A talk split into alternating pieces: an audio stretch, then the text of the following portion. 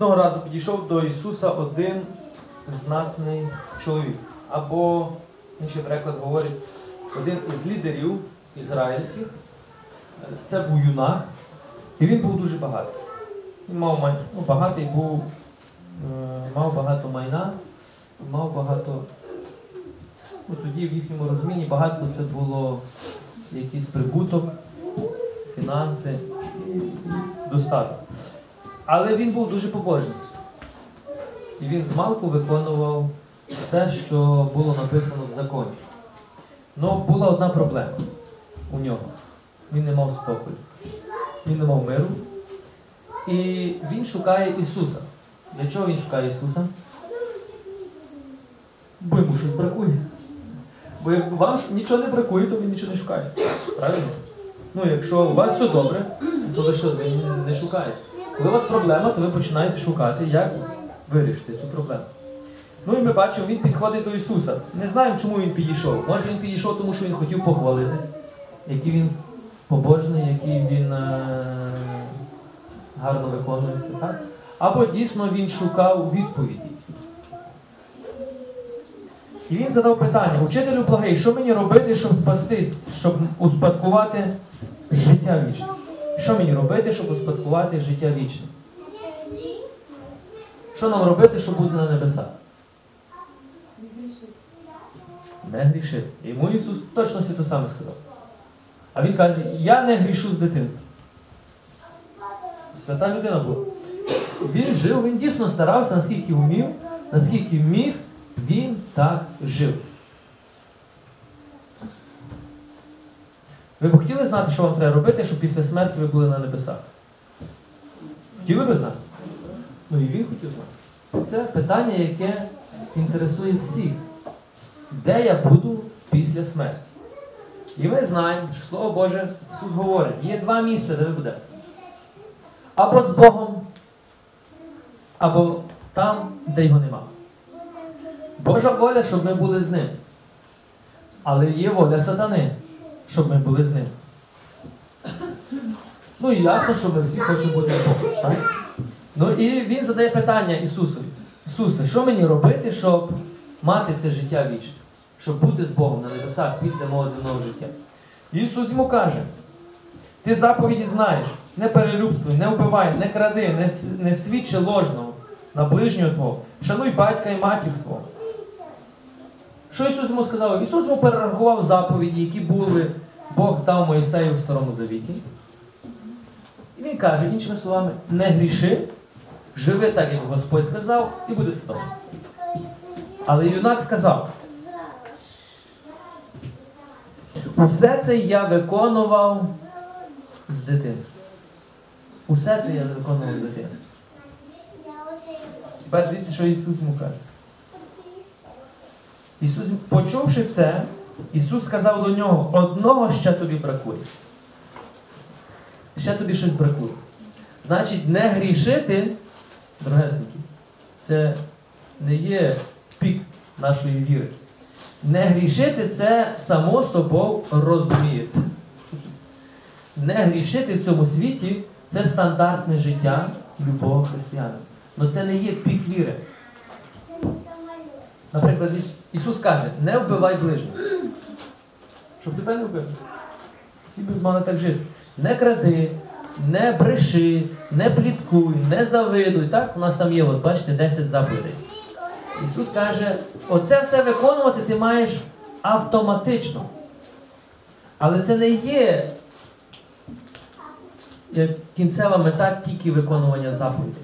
Це твоє повсякденне життя. Теперішньому нашому світі, коли людина каже, я не курю і не п'ю, це їй здається, що вона робить дуже важливі якісь речі. Правильно? Що вона досягла успіхів. Я не курю і не п'ю.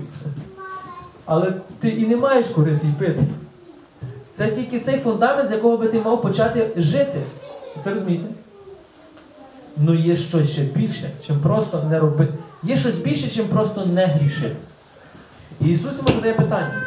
Одного ще тобі бракує. І що? Продай все, що маєш. Роздай бідним і будеш мати скарб на небі. Тоді прийди і йди слідом за мною.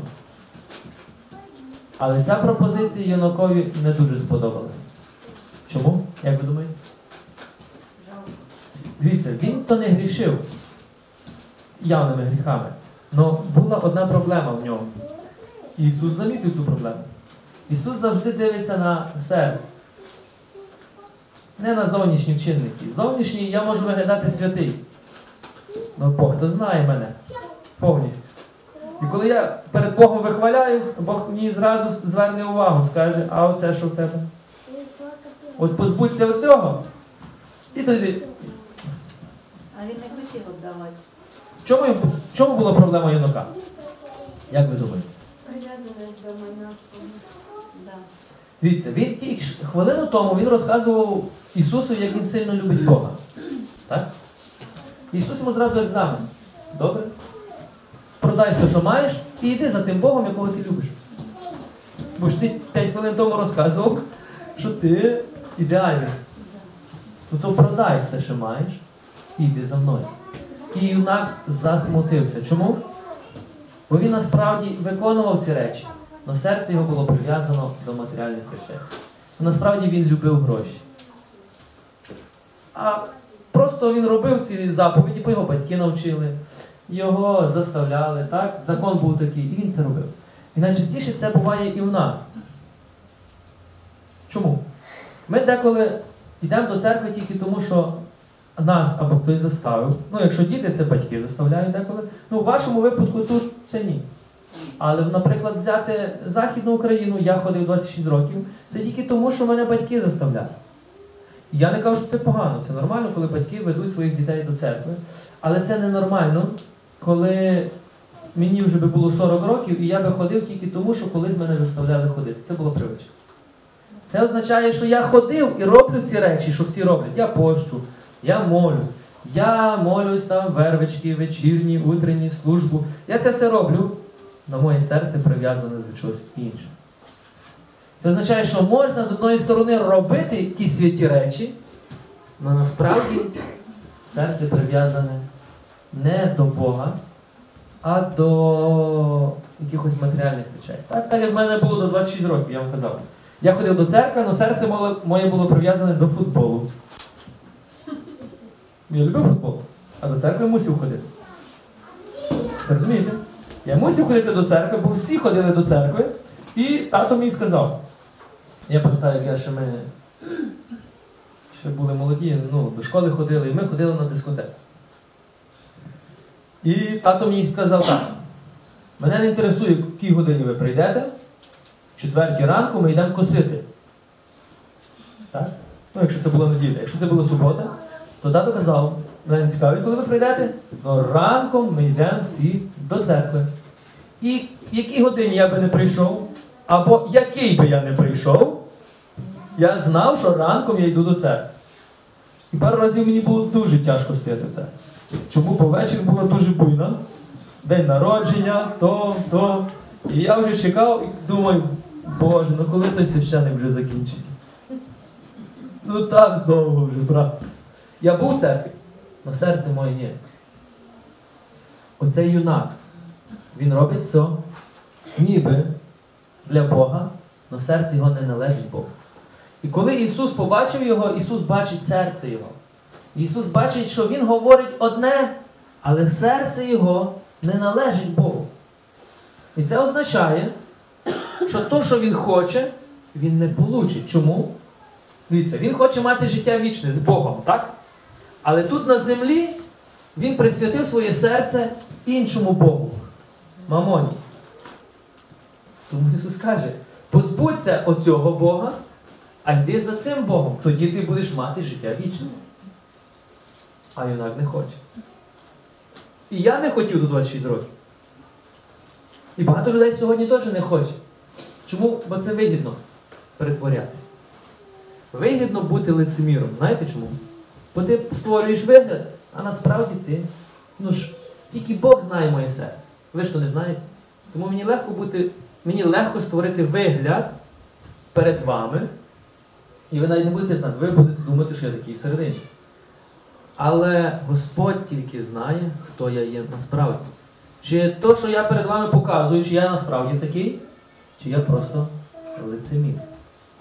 Тепер, що Ісус йому запропонував? Позбудься тої маски, позбудься тої любові до грошей. До мене. Проблема не є в грошей, в грошах, щоб ви зрозуміли. Проблема була в тому, що цей юнак більше грошей любив, чим Бога. Тут була проблема. Любов до тих грошей. Гроші нам потрібні, це як інструмент, щоб щось купити, правильно? Але це не є ціль життя. А от для цього юнака це був смисл життя. Тому бачимо, що лицемірство в Бога не проходить. І ми я вам зараз прочитаю один уривок, той, що ми читали тільки що перед тим. Як перша церква, що відбувалося в першій церкві, і як Господь показував, є один гріх, який Бог не любить. Бог прощає всі нам гріхи. Але є один гріх, який Бог не любить. Хочете знати, який? Добре, прочитаю. Але коли я вам його прочитаю, то знайте, що Бог його не любить.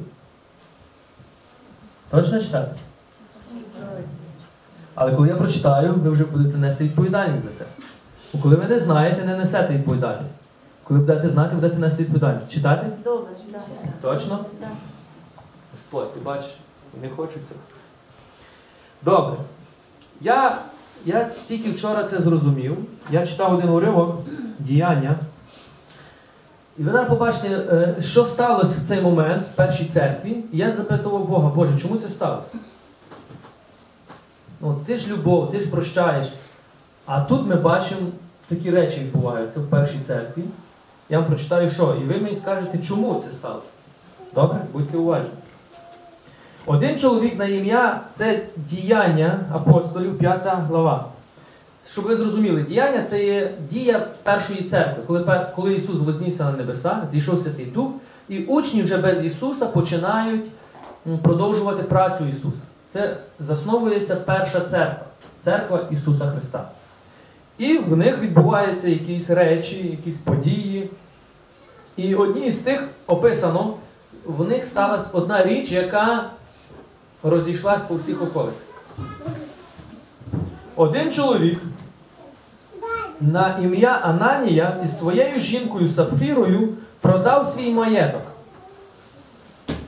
Бачите, тут Ісус теж каже до цього юнака: продай свій маєток, іди за мною. А цей зробив так. Він продав свій маєток і сховав дещо із ціни. А знала про те і його жінка. Решту він приніс і поклав у ногах апостола. Тоді Петро, коли він прийшов до Петра, і дивіться, з першого погляду він зробив дуже святу справу. Так? Ну, приніс гроші апостолам. Він продав поле, мав якесь майно. Він продав це майно, і деякі фінанси з цього майна він приніс і дав апостолам. Що тут погано? Є щось погане? На перший погляд ні. Ну це коли ми по-людськи дивимося.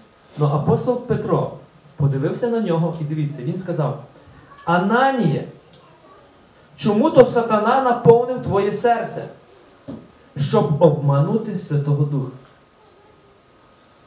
І сховати частину ціни поля. Хіба те, що ти мав, не твоє було? І коли ти його продав, гроші не були в твоїй владі. Він задає йому питання. Чому ж от ти, чому ж ти зважився у своєму серці на цей учинок? Тепер дивіться, що відбувається далі. Почувши ці слова, Ананія впав та й умер. Тепер дивіться, людина зробила чуть не святу справу і за це померла. Це справедливо? По-людськи ні. Тепер, давайте зрозуміємо. Далі я прочитаю, і його жінка в точності так само померла. Давайте прочитаємо. Почувши ці слова, що сказав апостол Петро до Ананії, він впав і вмер зразу. Страх великий огорнув усіх тих, що чули. Уявляєте собі, який страх напав на всіх. Далі що було? Тоді молодші встали, обгорнули його, взяли на бік і поховали. Через яких може, три години, не знаючи, що сталося, увійшла його жінка. Жінка увійшла, озвався Петро до неї. Петро їй питає: Скажи мені, чи за скільки то ви продали своє поле? Ну, він назвав ціну, ту, що вони принесли. Вона відповіла так, за стільки. Тоді дивіться, що Петро далі каже. Тоді Петро до неї, як то, що, як то, що ви змовились, щоб спокушати Господнього Духа? Він задає питання, чому ви змовились, щоб спокушати Господнього Духа? Далі що каже? Ось ноги тих, що поховали твого чоловіка по дорозі, вони і тебе винесуть. І вмить вона впала йому в ноги та й вмерла. Хлопці ж увійшли і застали її мертвою, винісши, поховавши її біля чоловіка. Великий страх огорнув всю церкву і всіх, що чули про те. Це не була дуже гарна подія. Тепер дивіться. Бог, який люблячий, Бог, який є милосердний, Бог, який помер за нас. Тепер дивіться, що сталося з тими людьми. Тепер я вам задам питання. Чому вони померли? Чому був їхній гріх? Це гріх, який не любить Господь. Слава Богу, що Бог. Це був тільки один приклад для всієї церкви, щоб Бог показав, що не має бути в його церкві. Якби цей гріх карався смертю до сьогодні, я не знаю, хто би в церкві лишився. Тепер дивіться, в чому був їхній гріх? Вони продали поле. Добре, я, я, прочитаю вам, я прочитаю вам перед тим уривок, щоб ви зрозуміли, чому вони це зробили. Громада вірних, це 4.32. Громада вірних мала одне серце, одну душу, і ні один не, на- не називав своїм щось із того, що кому належало. Але все, що в них було спільне. Але все, що в них було, було спільне. Апостоли з великою силою свідчили про Воскресіння Господа Ісуса Христа і були всі вельми любі. Тоді ніхто з них не був у злиднях, бо ті, що були власниками земель, бачите, це не один випадок, багато людей продавало це. Бо ті, що були власниками земель або мали доми, їх продавали, приносили гроші за продане. Та й кидали в ноги апостолів, клали. І роздавалось це кожному за його потребою. Люди продавали поля, доми, роздавали апостолам, і апостоли розділяли кожному, щоб ніхто не був у злиднях. Йосиф, якого, якого апостоли прозвали Варнавою, що значить син утіхи, левіт, родом із Кіпру, мав поле, продав його, приніс гроші і поклав у ногах апостола. Бачимо, та сама ситуація.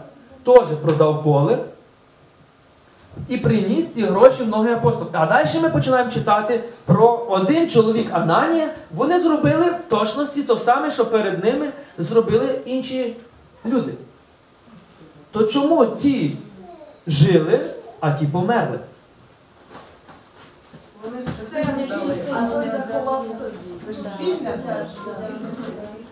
Ну але дивіться, по-людськи, ну це їхнє майно було, правильно? Як? Ну вони б хотіли, як, скільки би хотіли, скільки віддали. Вони ж брали тих,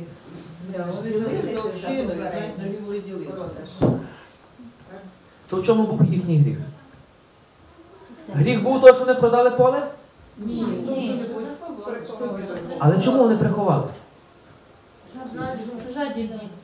То логічне питання, то для чого було продавати?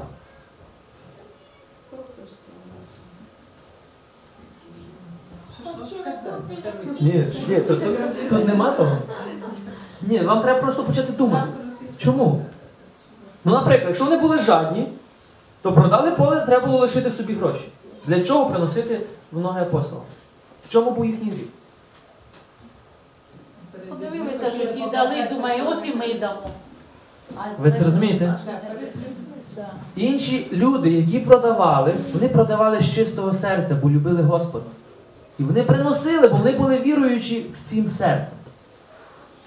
І вони приносили це майно, клали в ногах апостола. Для чого? Бо апостоли пізніше роздавали кожному за його потребою. Наприклад, Ірина сьогодні є якась потреба, треба їм купити, наприклад, я не знаю, щось поламав, холодильник, наприклад, поламався. А в нас є загальна каса, і ми з цієї каси виділяємо. Ви це розумієте? Потім ці купляємо то, і написано, що ніхто не був в злиднях. Нікому нічого не бракувало. Не було багатий, бідний, були всі рівні. І тут такий вчинок. І з першого погляду вони зробили все правильно, як інші. По-людському, так. Но Святий Дух бачив намірення. Намірення. Вчинок був однаковий, але серце їхнє намірення було зовсім іншим. Тепер я довго думав, Боже, ну за що вони померли? Ну ніби зробили правильно. Ну продали це поле, ну добре сховали, ну були жадні. Ну щоб за це померти?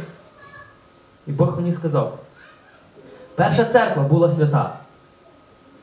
І вони йшли за Богом на 100%. Це перший гріх, який хотів увійти в церкву. І Святий Дух показав як приклад, що такому гріху в моїй церкві не місце. І що це за гріх? Лицемірство. Лицемірство. Що таке лицемірство? Тепер дивіться, там дуже гарно апостол Петро каже: Ананія, чому сатана наповнив твоє серце, щоб обманути Святого Духа? Тепер дивіться, спочатку Святий Дух йому дав бажання продати це поле, бо без Святого Духа він би це не зробив.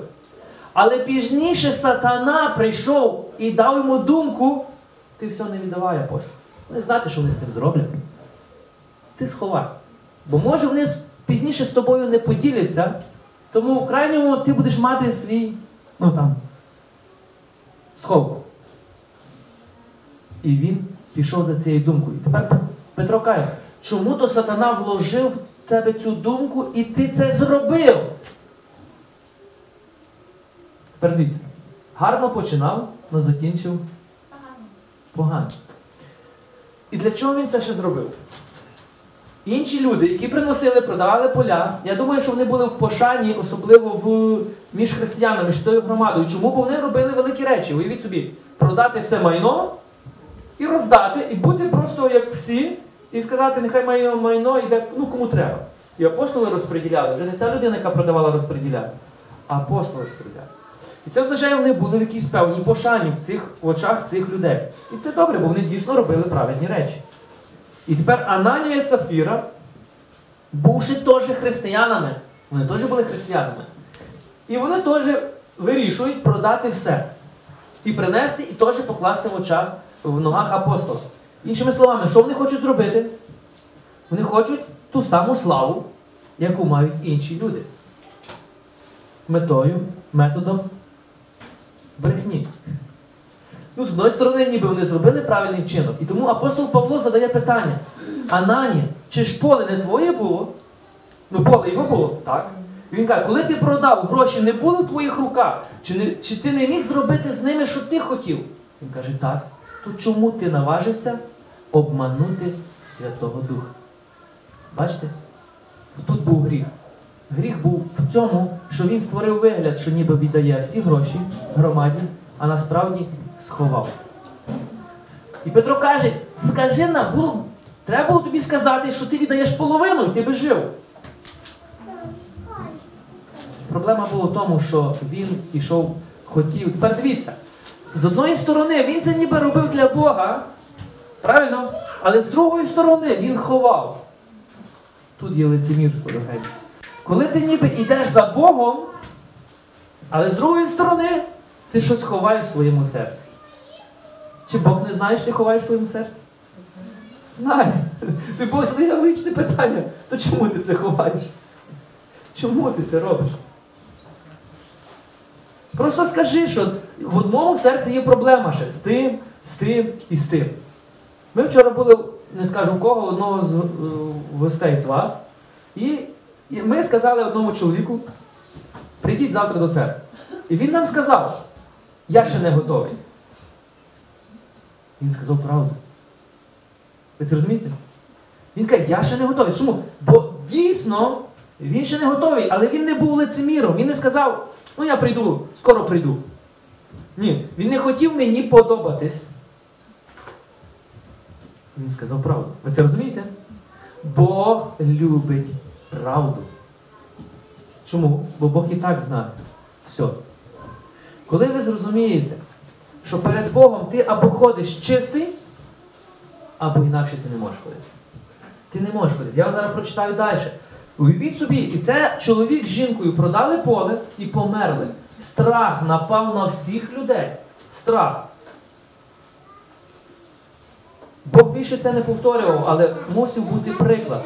І Бог показав, знаєте, і я думаю, Боже, в чому був їхній гріх? І Бог сказав, лицемірство в моїй церкві не має. Найбільший гріх це лицемірство. Що таке лицемірство?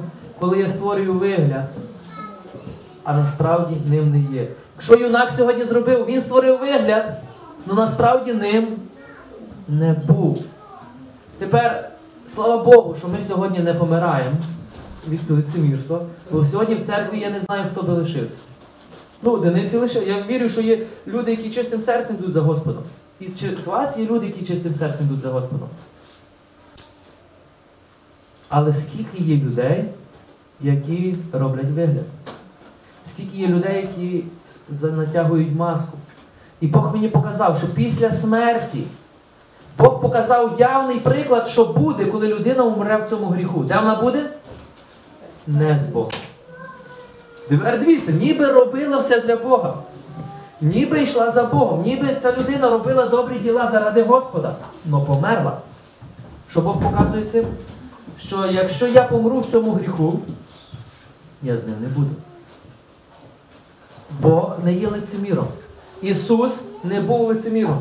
Іван Хреститель не був лицеміром. Перші апостоли не були лицемірами. Перші християни не були лицемірами. І ми бачимо, один лицемір прийшов в церкву, зразу помер. І вам прочитаю далі, що відбулося. Руками апостолів робилось багато знаків і чудес у народі. Чому тоді були дуже сильні чудеса і знаки? Як ви думаєте? Тому що перші апостоли вони не були лицемірами. Вони любили Бога всім своїм серцем. Вони служили Богу всім своїм серцем. Далі. Усі вони перебували однодушно у притворі Соломона, і ніхто сторонній не насмілювався до них пристати. Ніхто вже не насмілювався до них пристати. Чому? Вони боялися. Невіруючі вже не могли прийти до віруючих. Чому? Бо вони боялися, щоб не померли так само. Іншими словами, лицеміри вже не могли бути в цій громаді. Але дивіться, що далі було. Однак народ хвалив їх вельми, цих людей.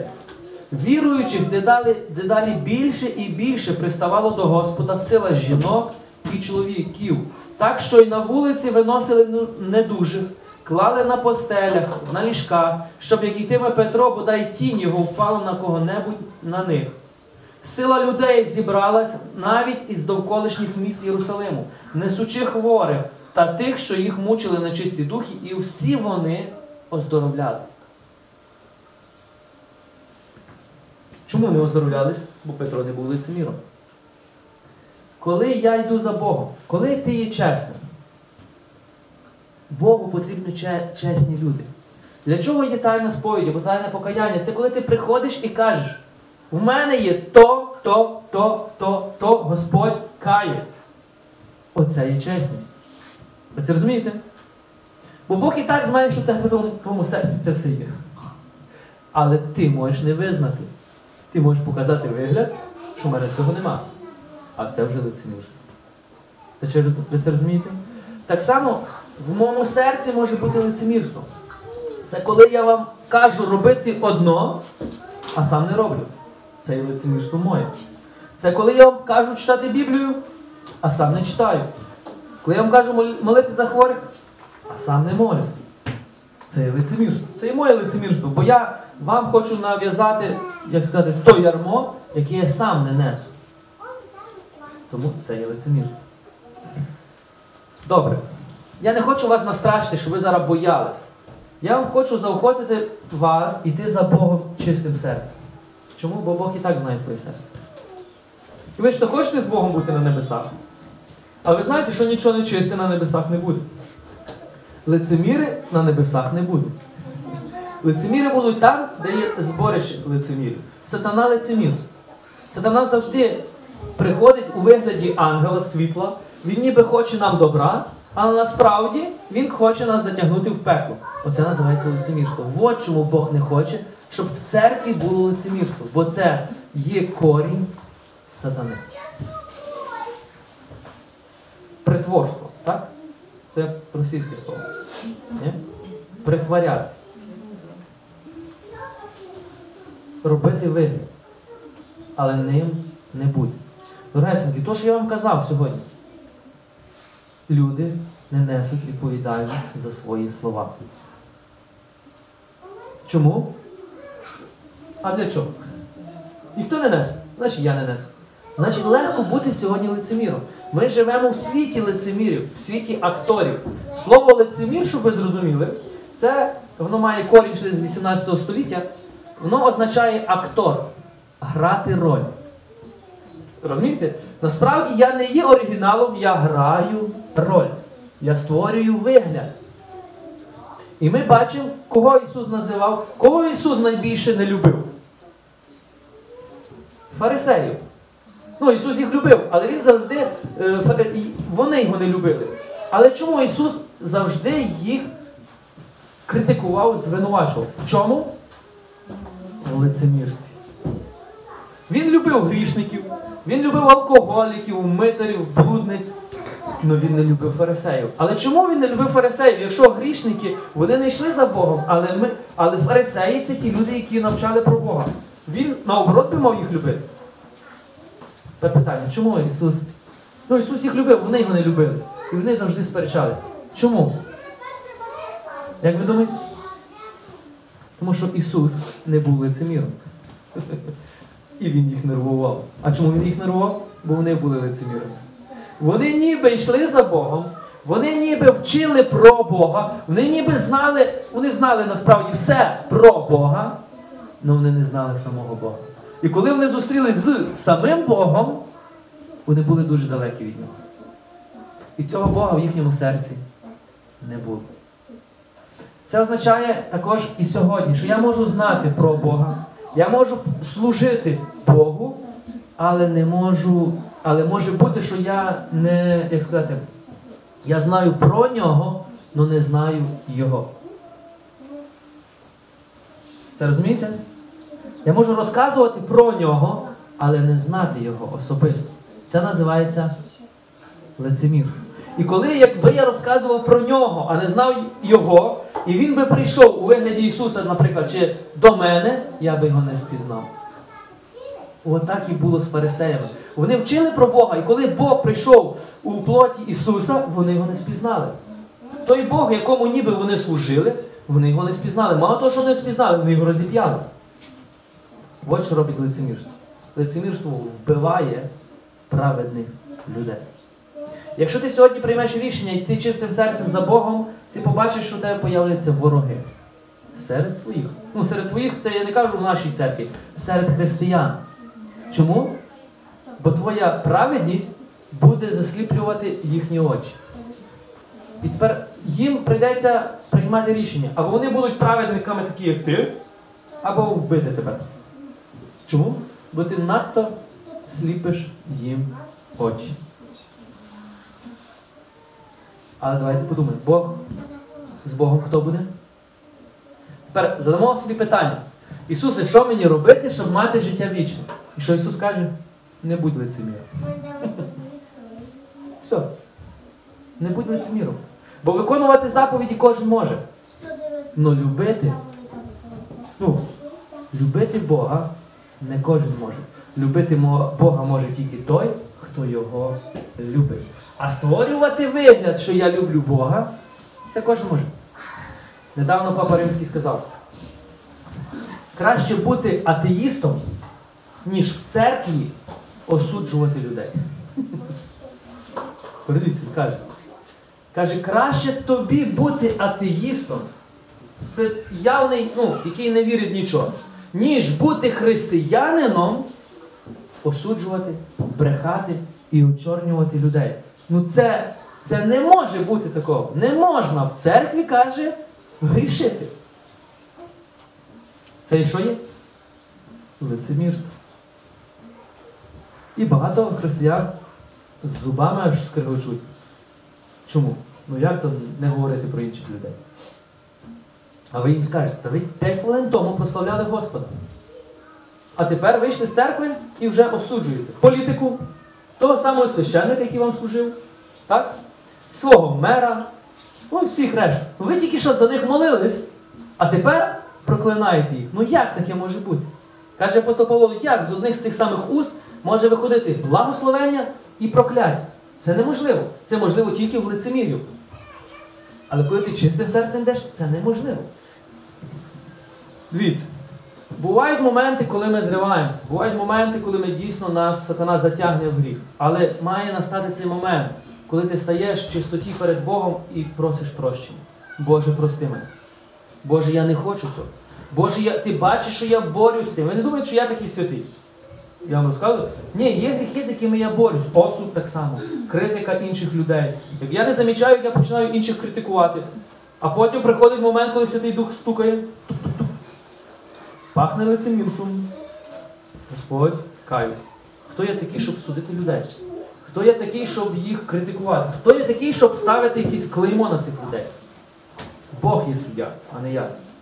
Тому що моя задача любити. Любити.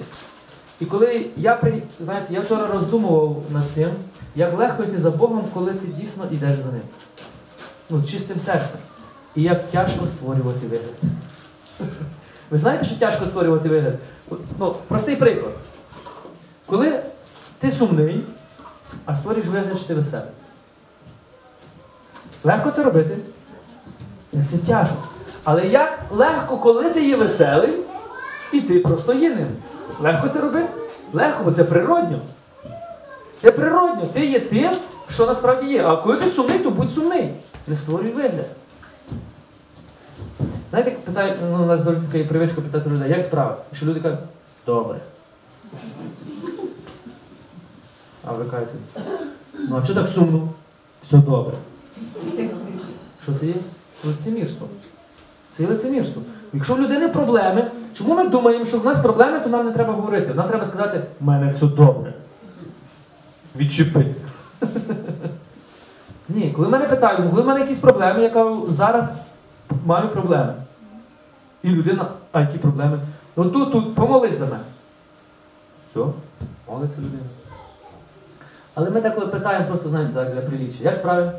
Ну і людина для приліччя відповідає. Йому треба знати мої справи. Добре, й все, ти пішов.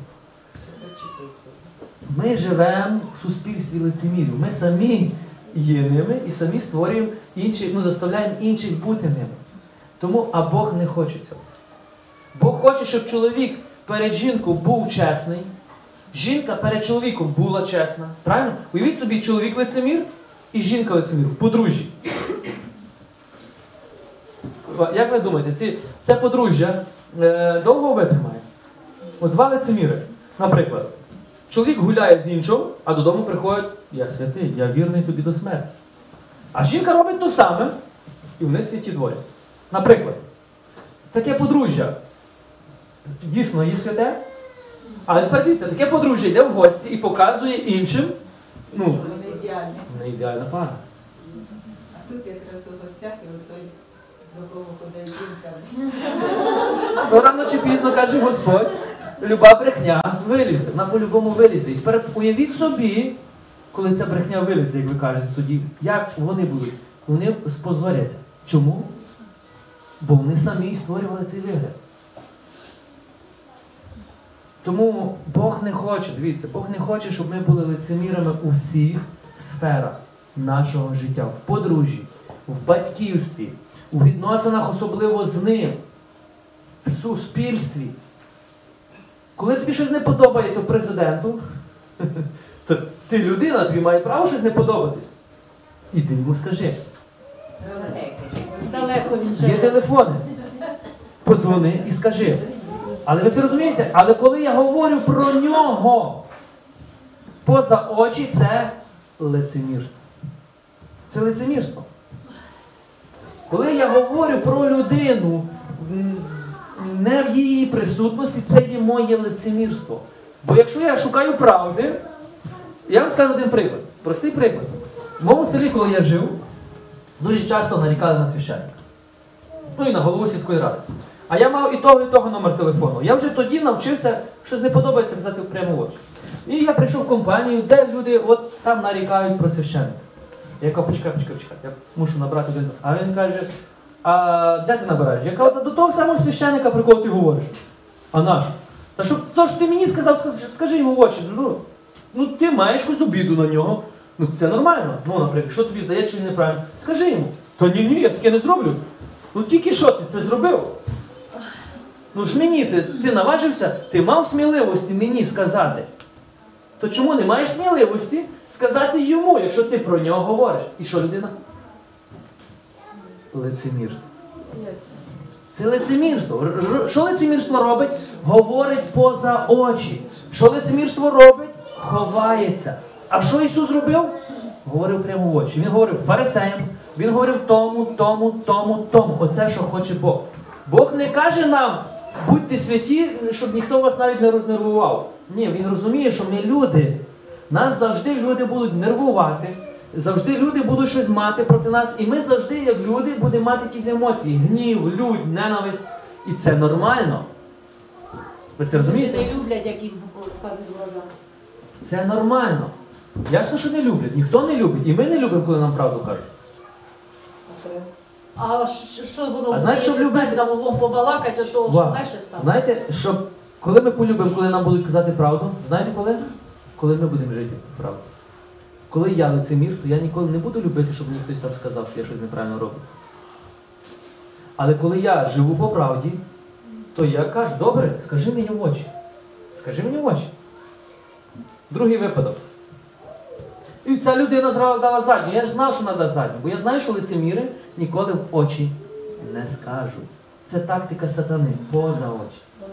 Поза очі. Поза очі. Тому я вас заохочу, щось говорять люди про когось. Ви просто при них скажіть, добре, скажи йому тепер по телефоні. То ж ти мені сказав. І ви побачите, людина зразу ні. Все, і скажіть, то більше не говорить. Не маєш сміливості сказати в очі, то більше не говори про цю особу. Ти є лицемір. Це розумієте? Другий випадок. Я не пам'ятаю, що я вам розказував. Майдан. Який рік? 13-й, так? 13-14. Якраз. Майдан. Я п'ять разів їздив на Майдан. І одного разу ми зібрали віче, тоді так, і ми зібрали 40 людей з Улична, і ми поїхали на Майдан.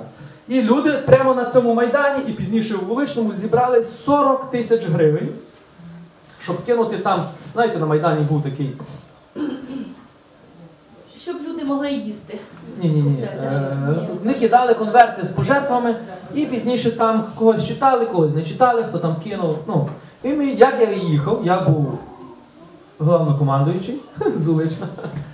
І вони дали мені ці гроші, щоб я передав конверт, і там було 40 тисяч гривень, ну і ще щось там. Я не пам'ятаю скільки. Ну, 40 тисяч точно. Ми приїжджаємо кривавий четвер. Хлопців розстрілює снайпер. Ми витягуємо хлопців з-під завали. Там, я пам'ятаю, ну, крики, ну, уявляю собі, там це просто. Та я забув за ці гроші, що я мав кинути їх. Бо ну, то мені не було до грошей. Ми тоді я переживав, щоб когось не застрелили з Улична, бо я думав, мене потім застрелять, особливо їхня родина, що я їх тоді змотивував поїхати на цей майдан. Так. І я молився. Ми, ну, ми робили все, що могли. Ми тоді ті барикади там строїли, я пам'ятаю, як тепер, так? ті колеса тягаємо, то тут, тут хлопців тягають, мерти, все в крові, крики, ну, все, ну, все таке о, м'ясорубка. На другий день до мене дзвінок з Улична. З Улична, з мого рідного села. Ну, і мої знайомі кажуть, слухай, тут люди про тебе говорять, що ти ті гроші вже потратив на себе чи там на свою спільноту, на вашу секту, одним словом, у нас тоді була спільнота, але що ти вже десь на ту на свою секту ті гроші потратив. Мене взяла така обіда, ну я кажу, тут від вашого лиця ризикую життям, мало ще своїм, 40 людьми, які є тут, і вся відповідальність на мені, а вони думають, що вони дали там по 10 чи по 20 чи по 100 гривень, І вони переживають, де вони пішли. Розумієте, мене така обіда взяла, я не знаю, що робити. Я такий злосний. І думаю, Боже, що робити? І Бог каже, не давай ці гроші там, вези їх назад. Я набираю сміливості. Ну, приїжджаємо ми з тими людьми 40. Я їм нічого не казав, ніхто не знав. А обіда в мене на тих людей вуличному, ну така, що я б їх розстріляв. Е, ну, емоції такі були. Я не кажу, що це було добре, це не було правильно. Але я тоді не міг справитися з тим. Бо я бачив, ну, ми ризикуємо життям, а вони переживають там за 5 гривень. І ще мало того, вони звинувачують, що я їх вкрав. І тоді я сиджу і думаю, їду я в вуличний. Потім Бог мені показує. Тепер дивись, якщо би ти взяв цей конверт, а чому вони сказали, що ми не дали? Бо там якесь село, сусіднє село у нас називається Довголука, вони там пожертвували 900 гривень. І кинули там ящик, і на сцені зачитали. Таке-то село там пожертвувало 900 гривень. Ну, а наше село не зачитали. 40 тисяч. Ну і ясно, люди подумали, що. А чому не зачитали? Значить, Роман не дав. А не дав, значить, вкрав. Все просто. Логіка працює, все просто. Ну і все між собою вже всі говорять. Нащо ми збирали, а він там. А я всередині рваю меч. І тепер я їду додому, і Бог мені показує. Ну, не показує. Я думаю, тепер як? Що зробити? Де зібрати тих всіх людей? Ну, в нас в селі людей не можна зібрати отак просто. Їх можна зібрати тільки в церкві. Я набираю сміливість. Так? Щоб не говорити про людей поза очі, я набираю сміливість після служби і кажу, отець Євген, наш такий був старший отець, дайте мені слово. Він знав, що їздив на Майдан, дайте мені слово, і я в церкві скажу щось людям. Я знаю, що люди з церкви не втікнуть. І більшість є тут. І ті всі, що говорили про мене, ходять в цю церкву. І я навіть знаю хто. Можу пальцем показати. Але не хочу це робити. Тепер дивіться, що я роблю. Бо я ж знаю, як поводяться лицеміри. Тому я не був лицеміром в цій ситуації. Я беру це, піднімаю цей конверт і кажу: тут 40 тисяч. Підійдіть, будь ласка, і заберіть всі ви, що ви давали. І всі завмерли. Я кажу, заберіть їх. Нащо мені ваших грошей? Ну, більшість людей не, не розуміло, про що я говорю. Ті, що говорили, вони ж то розуміли. Я їм починаю пояснювати. Я кажу, ми в четвер, ризикуючи своїм життям, я і 40 людей, які їхали з вами, зі мною, відстоюємо інтереси України, і ви тут, українці, з прапорами, з вишиванками, які бігаєте. Дали гроші якісь тим, тим передати людям. І пізніше ви мене звинувачуєте, що я їх вкрав. Та ні, ні, та ми таке не робимо, ну так більшість. Я кажу, підійдіть, будь ласка, той, хто говорив, що я ті гроші потратив на себе, тут вся сума. Будь ласка, прийди і забери свою суму. І що ви думаєте? Ніхто. Навіть ніхто слова не сказав. Вони були там в церкві, я ж знаю. Я ж знаю, хто це говорив поіменно. Ну я знав, що вони не підійдуть. Лицемір ніколи на общих зборах не прийде і не скаже то, що він говорив поза очі. Чому? Страх. Такі лицеміри вони ніколи не будуть і на Майдані, ні на війні. Вони будуть говорити про ті великі речі, вони ніколи не будуть брати участь в цих великих речах. Це розумієте? Далі що я роблю? Виявляють собі все село. І вони всі в церкві. Я їм кажу, а тепер уявіть собі, що я взяв цей конверт, кинув там той ящик, а отой ведучий от не прочитав уличне. Як би я мав доказати вам, що я дав ці гроші? А вони там, ми тобі віримо. Ви мені вірите? Тому Бог сказав мені, не давай ці гроші. Чому? Бо ти потім не докажеш, що ти їх дав. Якщо вони вже тебе звинувачують, що ти вкрав, то що буде, що дійсно їх в тебе не буде зараз, ти їх віддаш. Я їм кажу, що ви думаєте? Я їм кажу, от тут вся сума. Я їм кажу, тільки 10 гривень я взяв з цієї суми, бо купив там людині каву, яка стояла на блокпосту. І що ви думаєте, після того були люди, які сказали, а яке він право мав взяти тих 10 гривень на каву? Ну і це люди, які знову поза очі говорять, вони ніколи не сказали тобі очі. І далі я кажу, давайте голосуємо, куди підуть ці гроші. Так як ви здали ці гроші ну, тих, що загинули на Майдані, їхнім сім'ям, от я маю список нашої області чи нашого району, які люди загинули. І перша пропозиція це поїхати кинути цей, цю скриньку, щоб вас прочитали, щоб ви мали славу на одну секунду. Або друга відвести реально ці гроші, поділити там на 10 сімей і відвести, дати кожній сім'ї особисто в руки, не через когось там. Голосуємо. Хто за те, щоб поїхати в Київ? Вже всі мовчать, вже ніхто не хоче туди. Хто за те, щоб роздати, всі підняли. Я кажу, добре. Але я кажу, не все так просто. Дайте мені 10 чоловік зараз.